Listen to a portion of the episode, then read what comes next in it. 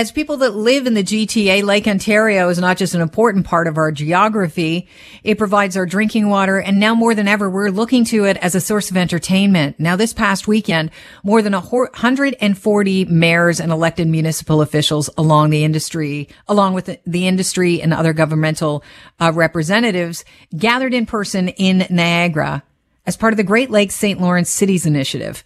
It was their annual meeting and I thought it'd be interesting to talk about you know, see what they were discussing when it comes to one of our uh, biggest uh, sources of fresh water. The conference was focused on the theme of powering the blue economy. Phil Murphy Rhéaume is the Canadian Policy Director for the Great Lakes St. Lawrence Cities Initiative. We'll just call it Cities Initiative because I know you do. Phil, welcome to the show. Thanks, Kelly, and good morning. So, what is the Cities Initiative? How many people does it aim to serve? Uh, so we're a binational coalition of uh, more than 150 mayors uh, across the uh, eight Great Lakes states, Ontario and Quebec.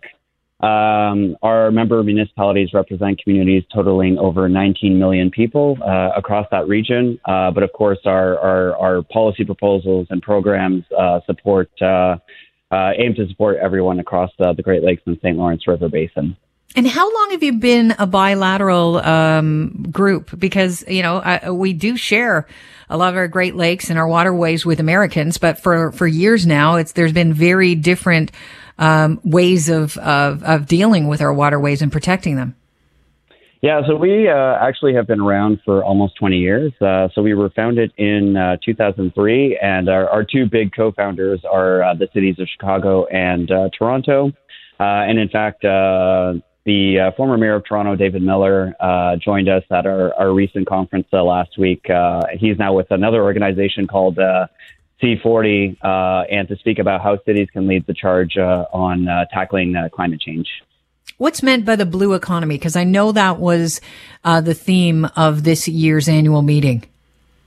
Yeah, it's a relatively new concept, uh, especially when we're talking about uh, freshwater uh, regions. Uh, it's largely been uh, a, concept used for uh, ocean or marine systems. I we like to, to compare it to the what we largely know as the green economy. So how do we leverage clean um, clean environment or sorry clean economic opportunities? Uh, how do we uh, leverage uh, innovation and technologies to tackle some of our environmental challenges? Uh, so that, so we use that concept uh, from a, a, water perspective and look at how we can sustainably and responsibly leverage our water resources, and in the case of the Great Lakes and St. Lawrence, how we can leverage our freshwater resources to drive inclusive and sustainable economic growth. Okay, it sounds like a lofty goal, but it's probably doable. Um, you know, we have really interesting technologies out there. What were some of the strategies you came up with? Well, actually, one thing that was really interesting coming out of this conference is that we uh, had uh, industry partners from uh, the marine uh, industry uh, come and, and, and, support our organization and participate in some of our sessions.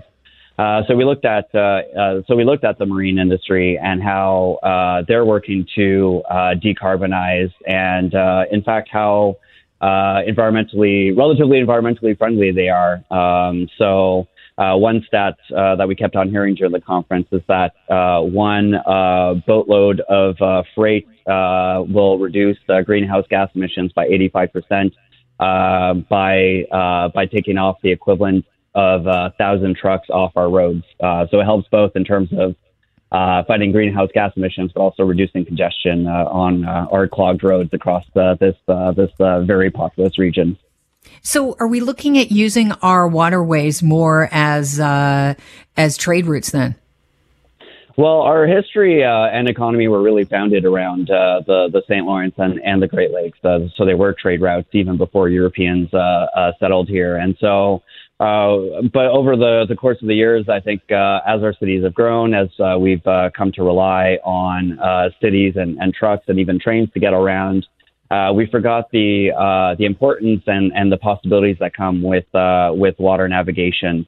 And so part of our blue economy work is looking at how we can better integrate water transportation to support our cities in their economic development goals. Um, and of course, there's different challenges that come with that.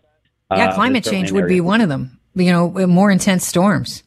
Yeah, absolutely, and that's something that uh, that that is impacting uh, the industry. So uh, higher water variability, uh, storm activity is of course uh, hitting uh, port infrastructure, but it's also um, impact directly impacting our communities. so even though we didn't focus explicitly on this at our conference, another area of interest for us is around coastal resilience. Um, mm-hmm. So a lot of our communities are facing coastal erosion. So a yeah. lot of our, our, our, land is falling into the, the, the lake and uh, St. Lawrence River, uh, as well as increased flooding, especially uh, during uh, the spring and uh, during high wind events.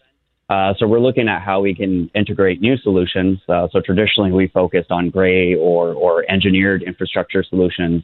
Uh, but how can we better incorporate uh, nature-based or green infrastructure to uh, help fight that that aspect of climate change? Oh, Phil, you piqued my interest. So how would I'm glad to hear. I'm not, I'm not kidding because how would you do that? What what what are some of the methods that you're looking at right now? Because that's that seems like you know the Phil isn't working anymore. Not yeah, you well, being the uh, Phil, the other Phil. sure.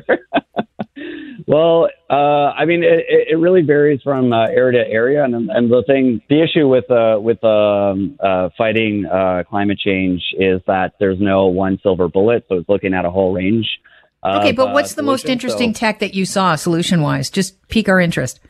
Well, one of them is uh, incorporating uh, wetlands uh, into uh, our coastal areas or reintegrating uh, wetlands into our coastal areas. I think wetlands in the past have gotten quite a bad rap, but they can provide a buffer around issues around coastal erosion, around flooding, as well as helping to, to filter water in the same way that we can use um, uh, more uh, um, uh, permeable solutions uh, or more green spaces to capture water during those extreme rainfall uh, events that we're seeing. So what we're we're seeing more and more is uh, that uh, we have these uh, tropical-like storms coming through our cities.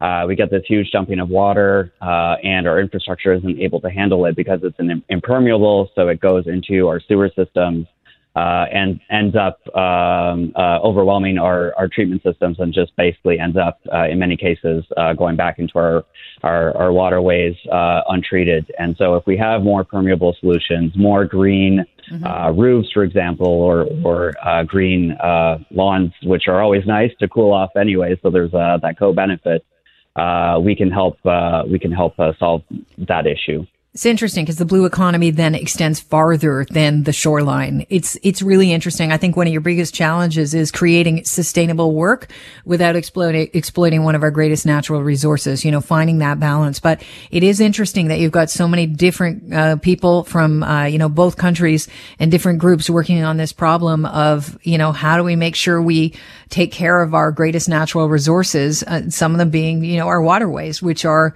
you know, you look at fresh water that Canada has and we really, we have a lot, but just because we have a lot doesn't mean we have to get all, uh, take them for granted and get wasteful and, um, uh, just you know not uh, not respectful of our resources. I really appreciate your time, Phil. It's been really interesting having you on the show. I think we'll keep your number on our our little virtual Rolodex and reach out again. That's great. Thanks. Appreciate it, Kelly. You have a great day. Phil Murphy Rhéaume is the Canadian Policy Director for the Great Lakes and St. Lawrence Cities Initiative.